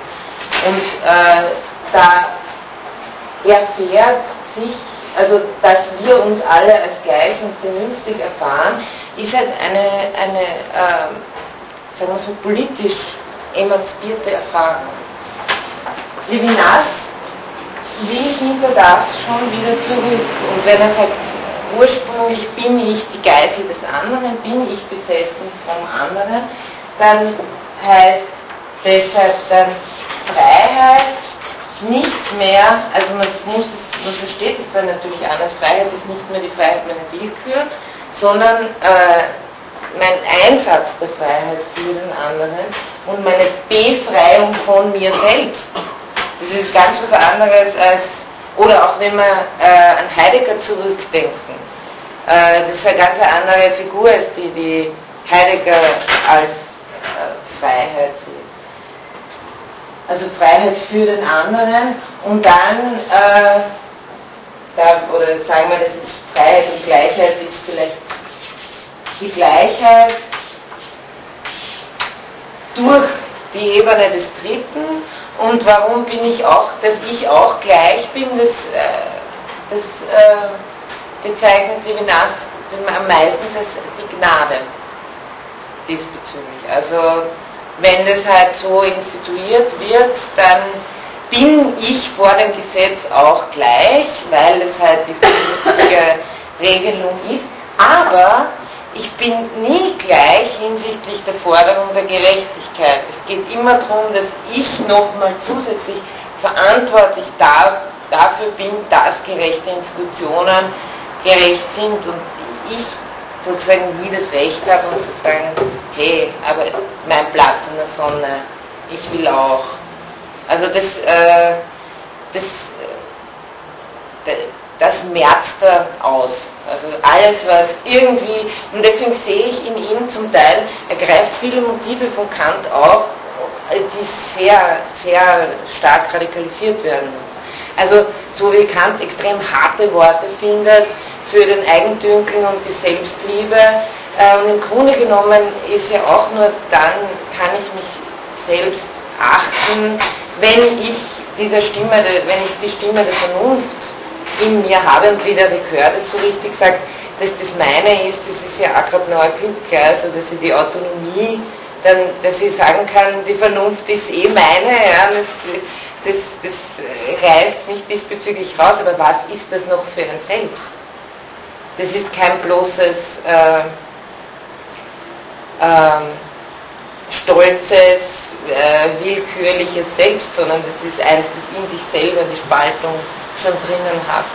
Und Levinas ist da halt dann nochmal ähm, radikaler und alles, was mein Platz an der Sonne, also die Erfahrung des anderen ist, dass ich selbst, das, der Boden, auf dem ich stehe, schon zu viel ist. Also es ist schon so eine sehr, ein sehr, sehr starker Schuldgedanke, der hier auch mitspielt. Das, äh, glaube ich, kann man unmöglich nicht, nicht daraus hören. Ja. Ich meine, genau das ist der Punkt, wo man sich fragt, inwiefern schreibt der Aristoteles halt seine eigenen persönlichen Erlebnisse, die was wo, wo immer herkommen und entwickelt aus dem so ein nettes Konzept, aber in Wirklichkeit, ich meine, ja. Naja, weil er, wenn er sagt, er will sagen, wie, wie ist sowas überhaupt möglich, wenn ich die Verletzlichkeit von, wie, warum können Subjekte Traumata haben? Warum können Subjekte, warum gibt es das, dass sich jemand opfert für den anderen? Wenn die Subjekte wirklich so wären, wie sie bei Hobbes konzipiert sind, würde es keiner tun. Also dann, wenn das stimmen würde, dann, dann ist es, dann muss ich, oder dann muss ich das Selbstopfer ähm, als etwas anderes erklären. Dann muss ich sagen wie Nietzsche, okay, das ist jetzt Schwäche oder das, äh, also dann muss ich, muss ich sagen, das eine ist etwas anderes.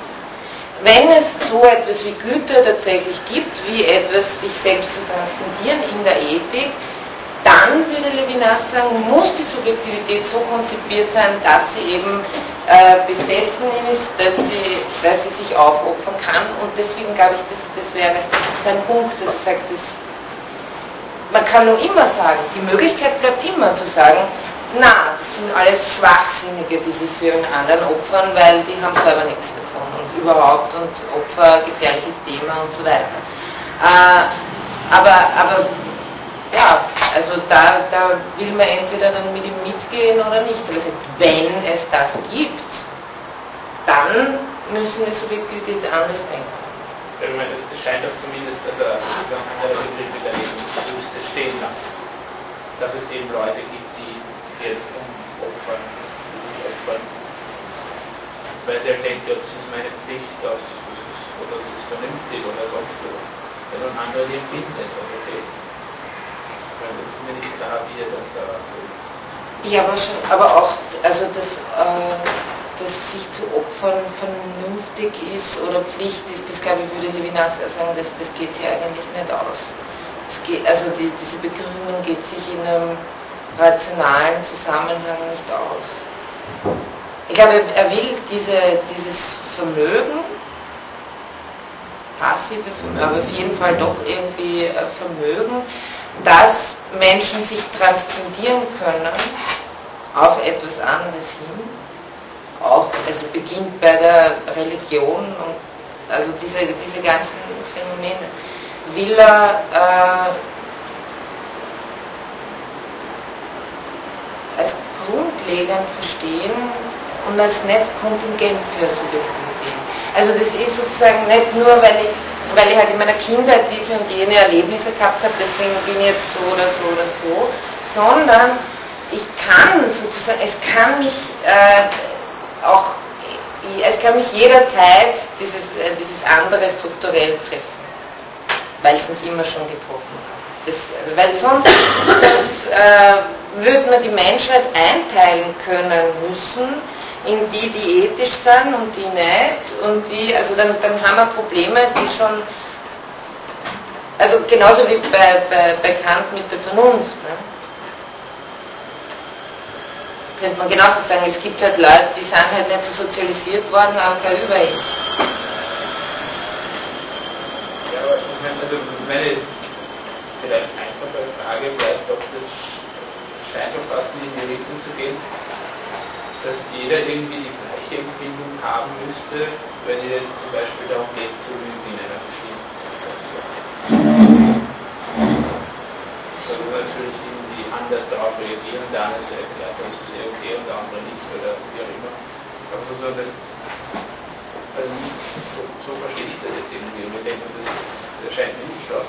Nein, nein, aber nein, dass also, ich immer unter der Inhalt dass ein gewisses angesprochen werden halt einfach da ist. Ja, aber, aber es geht nicht um Gefühle. Ja? Also es geht nicht darum, was Subjekte jetzt fühlen, wenn Levinas sagt, äh, die Erfahrung des anderen stört mich, beunruhigt mich. Für den einen äußert sich das jetzt emotional so, für den anderen so. Äh, Worum es geht, ist um, um die Unterbrechung der Eigenlogik, dass diese Unterbrechung möglich ist. Und wie das dann jeweils äh, sich psychisch ausgestaltet, das ist äh, tatsächlich nicht sein Thema. Das könnte sehr verschieden sein. Es, was Levinas auch nicht tut, ist, dass er sagt, es gibt die und die und die Situationen, da erfährt man das und das und das und jetzt wart mal, jetzt kommt gleich Alteritätserfahrung Ja? Weil dann wäre es ja wieder, also es, es, muss sich sozusagen der, der, der, um der eigenen Konsequenz willen auch in dem Bereich halten, dass ich nicht sagen kann, beim, beim Lügen und da und da und da, das, äh, das wäre eben viel mehr Vernunftgesetz, nachdem ich sagen könnte, was kann ich wann wie machen. Ja.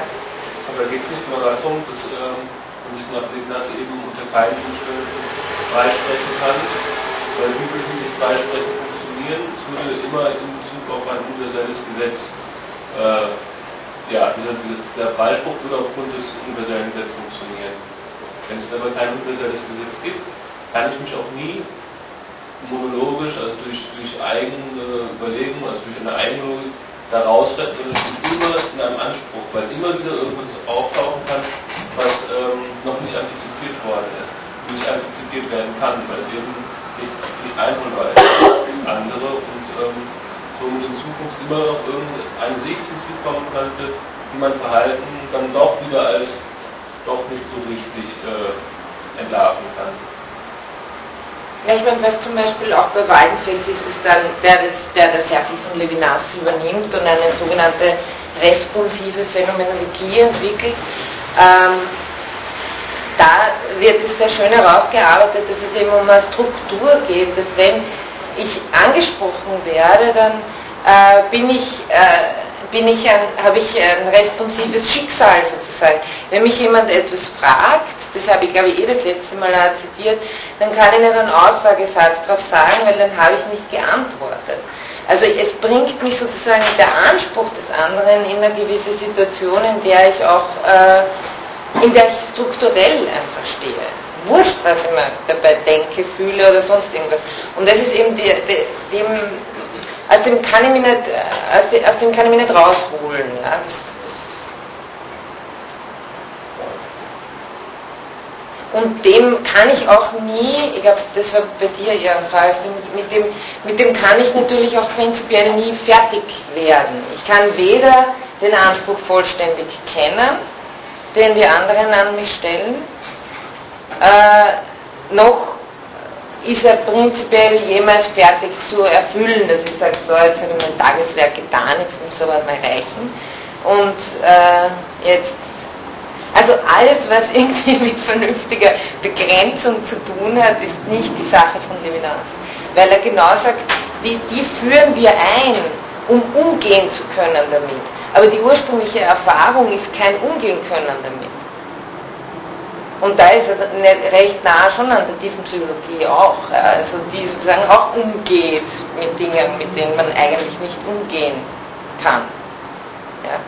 Jetzt vielleicht noch ein psychologisches Argument äh, gegen das, was du gesagt hast, dass ja manche Leute würden das ja nicht empfinden. Ich stelle es einfach mal einen Raum als These ähm, ich glaube, dass viele Leute gerade in dem Punkt, wo sie auch einen Anspruch treffen, äh, diesen Anspruch gar nicht wahrhaben wollen, sondern umgekehrt selbst den Anspruch umkehren. Also das ist zum Beispiel, wenn man jetzt einen Bettler sieht oder so und sagt, ah, jetzt musste wieder kommen, ich finde, das darf nicht sein. Also man, man stellt dann selbst ein Gesetz auf, warum dieser Anspruch, der vom anderen kommt, unrechtmäßig ist. Also insofern, selbst wenn man jetzt selbst äh, keinen Anspruch fühlt in diesem Moment, kann es durchaus sein, dass dieser Anspruch besteht, nur dass er eben umgekehrt ähm, als, als Bewertung des anderen ähm, auftritt. Also dass man eher selbst ein, eine Norm festlegen will, um sich dem Anspruch, der anderen gestellt wird, zu entledigen. Also ja. Ja, ja nein, Subjektivität sein ist halt, ähm, wenn es offen sein ist, ja, wenn man keine Steine sind, die irgendwo herumkugeln. Also wenn man so will, was, was, was wir mit Husserl als Bewusstseines äh, gefasst haben, wird halt bei primär ethisch gesehen. Offen sein heißt eben genau das, dass, dass man nicht nicht äh, betroffen sein kann. Äh, empfinden können heißt von vornherein einer Passivität ausgesetzt sein, die ich mir nicht nochmal aussuchen kann. Ich kann, meine, also ich kann mich zu meiner Verletzlichkeit nicht verhalten.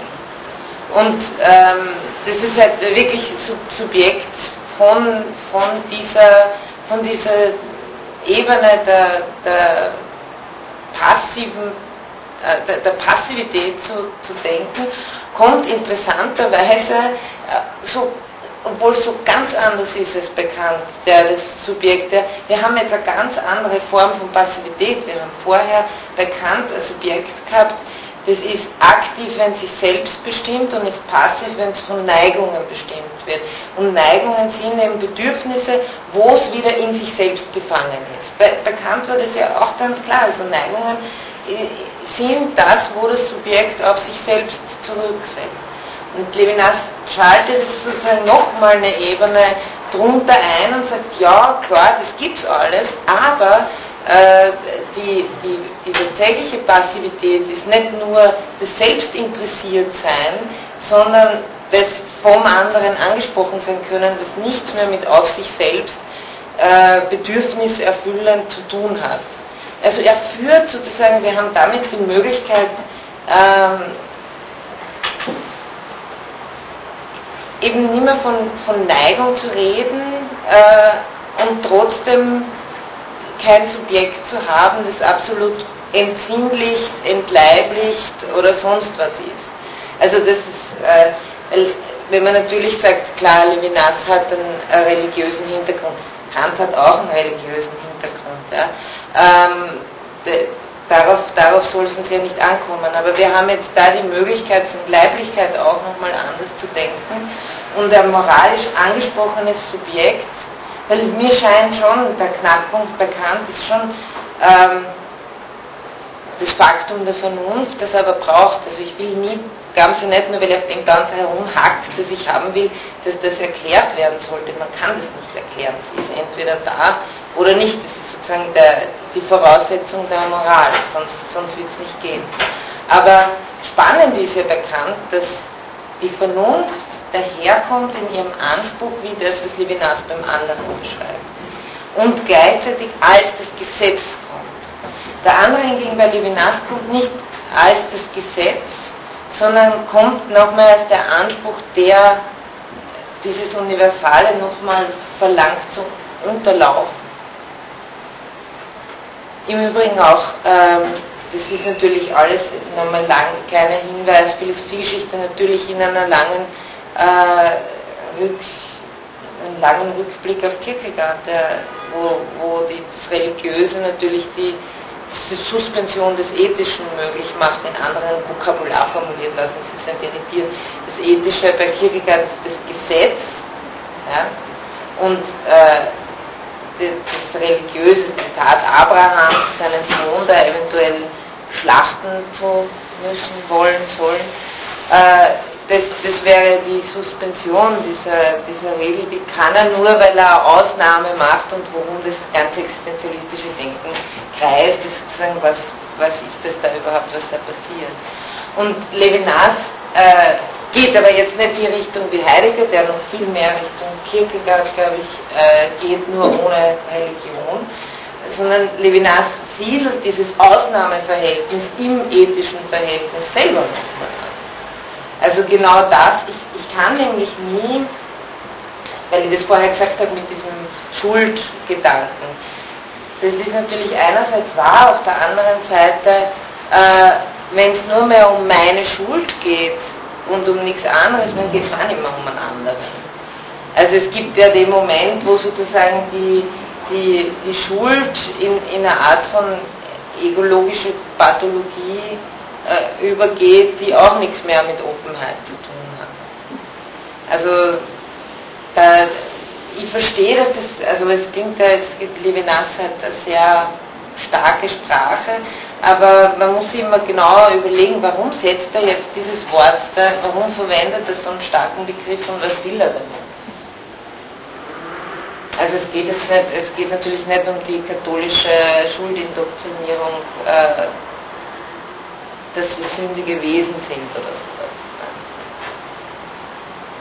Sie haben, glaube ich, auch gesagt, es wird ja eigentlich gerade der Stärke betont. Ja, also weil ich, ich dachte halt eben, dass wenn ich, wenn, wenn dass ich da so, so offen und so, so der bereit für diesen Anspruch, der wird stehen bleibt. Und dann, dann kommt er aber eben von, von mehr als einem anderen, sondern von dieser ganzen Pluralität, von diesem ganzen Chor der anderen. Dann muss ich, dann, dann verschuldige ich mich selbstständig, weil ich ja nur ein einzelner Mensch bin. Wenn ich die aber alle höre, wenn ich diesen Chor wirklich so ernst nehme. Also das, muss ja Katastrophe sein. Ich kann die überhaupt nie mehr rühren. Ja, aber, aber sozusagen die, äh, Levinas spricht immer mit größter äh, ähm, Begeisterung sozusagen über die Geburt der Vernunft. Ja? Also das ist sozusagen, ist, das ist nicht die Lösung, aber das ist wirklich die, äh, die da, hat er, da, da kriegt er manchmal ähnliche Begeisterung wie Kant, genau die Gerechtigkeit eben im Namen dessen, dass ich mit dem jetzt umgehen muss, dass ich äh, aber nicht, weil ich nicht alles auf einmal tun kann. Ich muss immer alles soll. Also wie Kant auch sagt, da wo ich, da wo ich sollen kann, da muss ich können. Ja? Da gibt es keine Ausrede, auch bei Kant im Übrigen nicht. Und, äh, und, und bei Levinas, ähm, also bin, bin ich natürlich ständig am Versagen, aber das ist jetzt nicht, das ist kein Versagen, das mich äh, schuldiger macht, als, weil in dem Nachgehen selber wird der Anspruch immer mehr. Also Sie haben gesagt, je mehr man sich das bewusst macht, umso wahnsinniger wird man durch. Ähm, und Levinas geht es schon genau darum, einerseits diesem Wahn nachzugehen, Derrida übernimmt das im Übrigen auch, spricht auch vom Wahn der Dekonstruktion. Und andererseits sagt er, nur weil wir das voranstellen, heißt nicht, dass wir uns in Irrationalismus stürzen wollen. Also dafür plädiert er nicht, sondern er will nur sagen, die Vernunft ist immer die, äh, der, der, Aufschub dieses, dieses Wahns. Und die, man darf, worum es ihm, glaube ich, wirklich geht, ist sich nicht, nicht zu beruhigen. Das ist, glaube ich, der ganze Sinn der Sache. Ja? Also niemals soll Beruhigung eintreten. Und deswegen gibt es sowas wie bei Aaron die, die Vergebung, weil das wäre ja eigentlich fast ein Beruhigungsmoment, bevor es dann wieder neu losgeht. Es gibt schon sowas wie die Vergebung des anderen, die Gnade des anderen, die Vergebung, das Verzeihen. Ja, der andere erlaubt mir einen neuen Anfang zu machen. Das ist bei Levinas schon auch. Ja, ja. Ja, ja. Ähm, ich nachschauen. Ich glaube in Jenseits des Seins. Die haben eh alle hinten immer ein schönes Register, da kann man das nachschauen. Aber es gibt schon. Da waren jetzt noch ein paar Fragen. Ist, ist Schultern sowas wie ein Zug? Ja, könnte man, ja. Genau, also das ist das sogar eine ganz gute Möglichkeit, das zu formulieren, weil äh, es ist eben nicht so, dass da etwas auf meinem Konto wäre, das ich dann irgendwann einmal abzahlen muss oder so, sondern es ist eher eine Beziehung, die nicht mehr unbedingt so negativ gefasst wird, wie sie, sie ist sozusagen ähm, auch meine Möglichkeit zu handeln, meiner Verantwortung nachzukommen.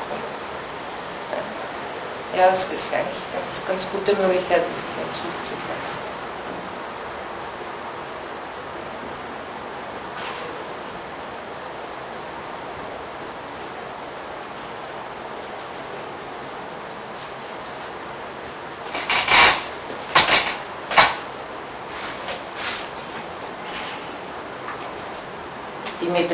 Musiklastigkeit. Ähm,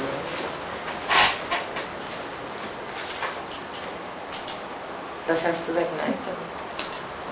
Ja, das ähm, ist in Werkkontinuität und Unterschiedlichkeit ähm, äh, schreibt Levinas am Anfang, das, ich weiß nicht mehr genau, wie es, schreibt, aber das, dass man immer schon metaphysisch ist, in dem Sinne, dass man äh, im Kontakt mit dem anderen ist und dann immer sein, sein übersteigt. Und ähm, die Beschreibung des, der Alterität als etwas, was sich nicht einholen lässt, aber doch irgendwie ist, scheinbar, ähm, macht ja das Feld der, Metaphysik auf. Und insofern schwingt die ganze Zeit sozusagen der Bereich des Metaphysischen mit als ein legitimer Teil der Theorie oder dann die Theorie, sondern des Ansatzes oder die, ja, der Ausführung von dem Ganzen. Da mich jetzt einfach interessiert, wie alle so darüber was davon die Leute halten oder ob man sagt, oh, mit der Physik äh, wollen wir nichts damit zu tun haben oder ähm, ja, wieder so die Meinung, das hätte mich einfach interessiert zu diskutieren. Also ob das jetzt eben eine Stärke ist, weil etwas aufgemacht wird, wo, wo man den Glauben hinpacken könnte, zum Beispiel, ähm, oder ob das Schwäche als Loch der Erklärung ähm, gefunden wird. Ja.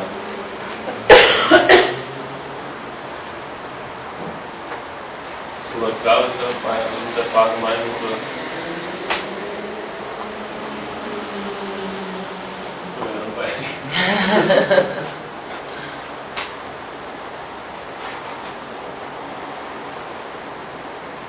ja, ich meine, Führzeit, Metaphysik, Tradition, wenn wir, indem man das alles aus, dem, aus der Logik des Wissens herausnimmt, wird es ja ganz, also die, zur Metaphysik haben wir jetzt, äh, mit Levinas haben wir plötzlich eine Beziehung. also wir haben, wir haben, kein, wir haben keinen, äh, kein, kein Wissen mehr und gut, Kant hatte auch eine Beziehung zur Metaphysik. Äh, aber, aber das Metaphysische ist jetzt, treffen wir jetzt plötzlich mitten im, im Physischen an, die ganze Zeit.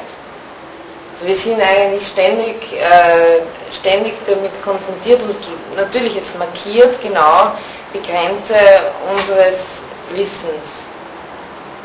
Und, das ist vielleicht auch äh, unterschiedlich, äh, es ist im Grunde genommen, es ist nur da, wenn, wenn, wenn ich ihm nachgehe. Es, ist, es, es spielt sich als unsichtbar ab.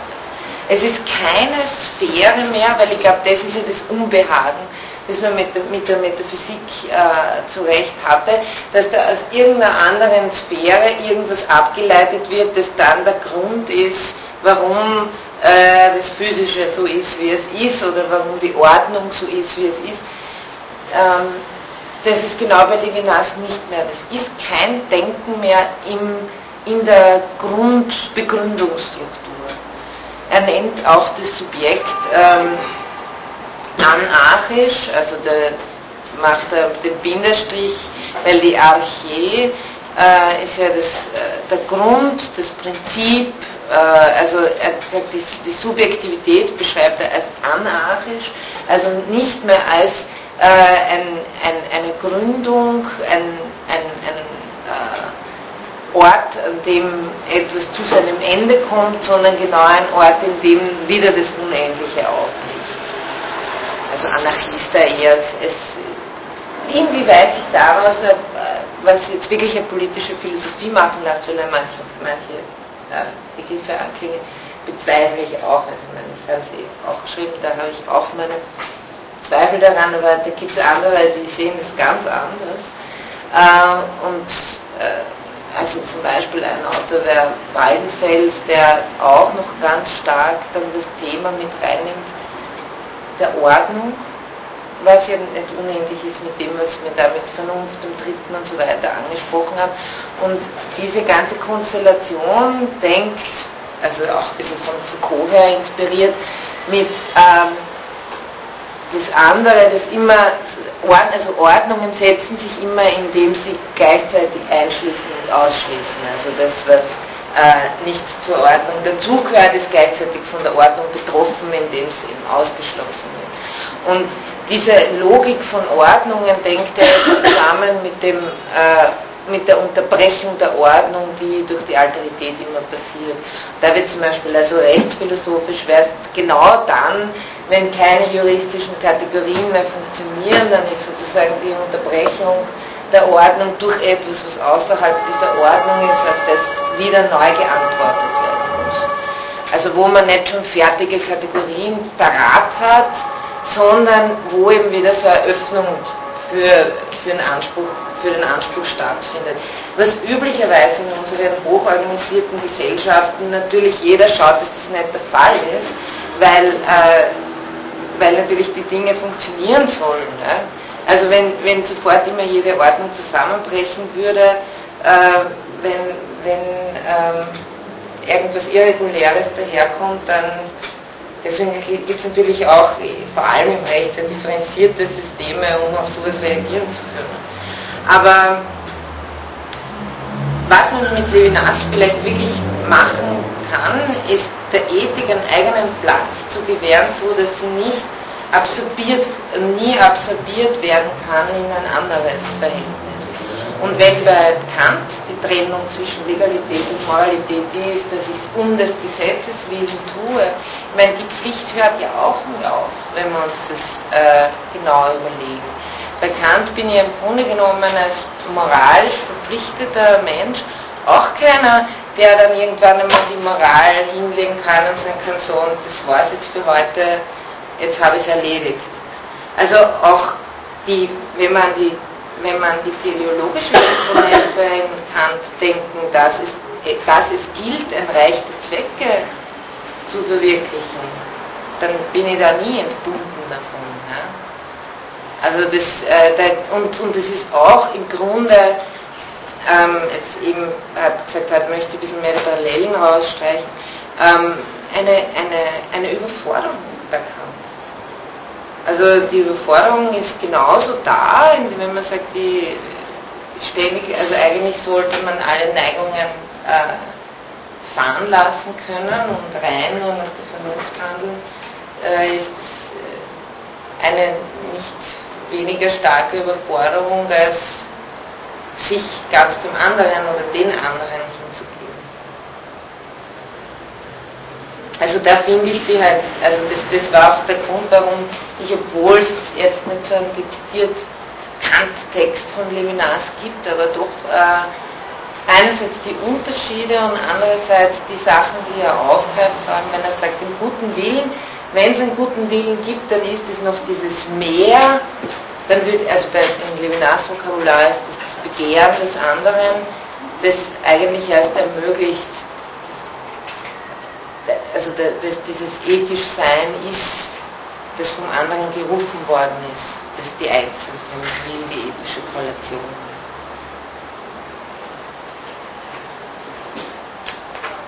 Okay, also ich hoffe, es sind soweit jetzt alle, alle Fragen kann man ein bisschen ansprechen können.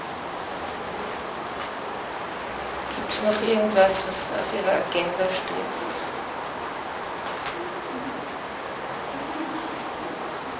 Es herrscht Zufriedenheit, Müdigkeit. Äh, gut, dann würde ich sagen, wir lassen es. Das nächste Mal gehen wir was trinken.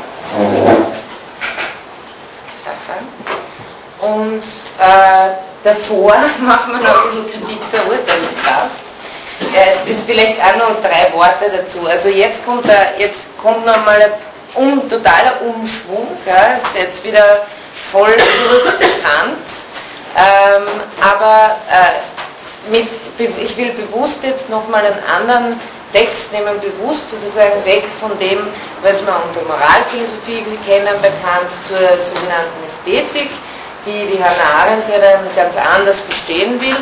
Und was, was mich da vor allem interessiert, ist die Urteilsform, die anders ist und die andere Gewichtigkeit, die Kant hier der Sinnlichkeit gibt. Also wir haben im, äh, in der Moralphilosophie ist das Urteil einfach, da fährt die Eisenbahn drüber, äh, da spielt die Urteilskraft keine besonders große Rolle. Weil ich habe das Gesetz, das mir sagt, wie es sein soll und das appliziere ich auf den Fall und zack, geht schon. Und da haben wir ja immer das Problem gehabt, dass wir sagen, naja gut, aber im Einzelfall muss ich ja doch abwägen und, und hin und her. Was es jetzt bedeutet, über einen Einzelfall zu reflektieren, das ist im Grunde genommen in der Kritik der Urteilskraft. Also, und das interessiert mich dran, dass wir da nochmal vielleicht einen anderen Zugang finden und vielleicht auch mit Kant ein bisschen anders noch denken können. Gut, dann danke ich vielmals und wünsche eine schöne Woche.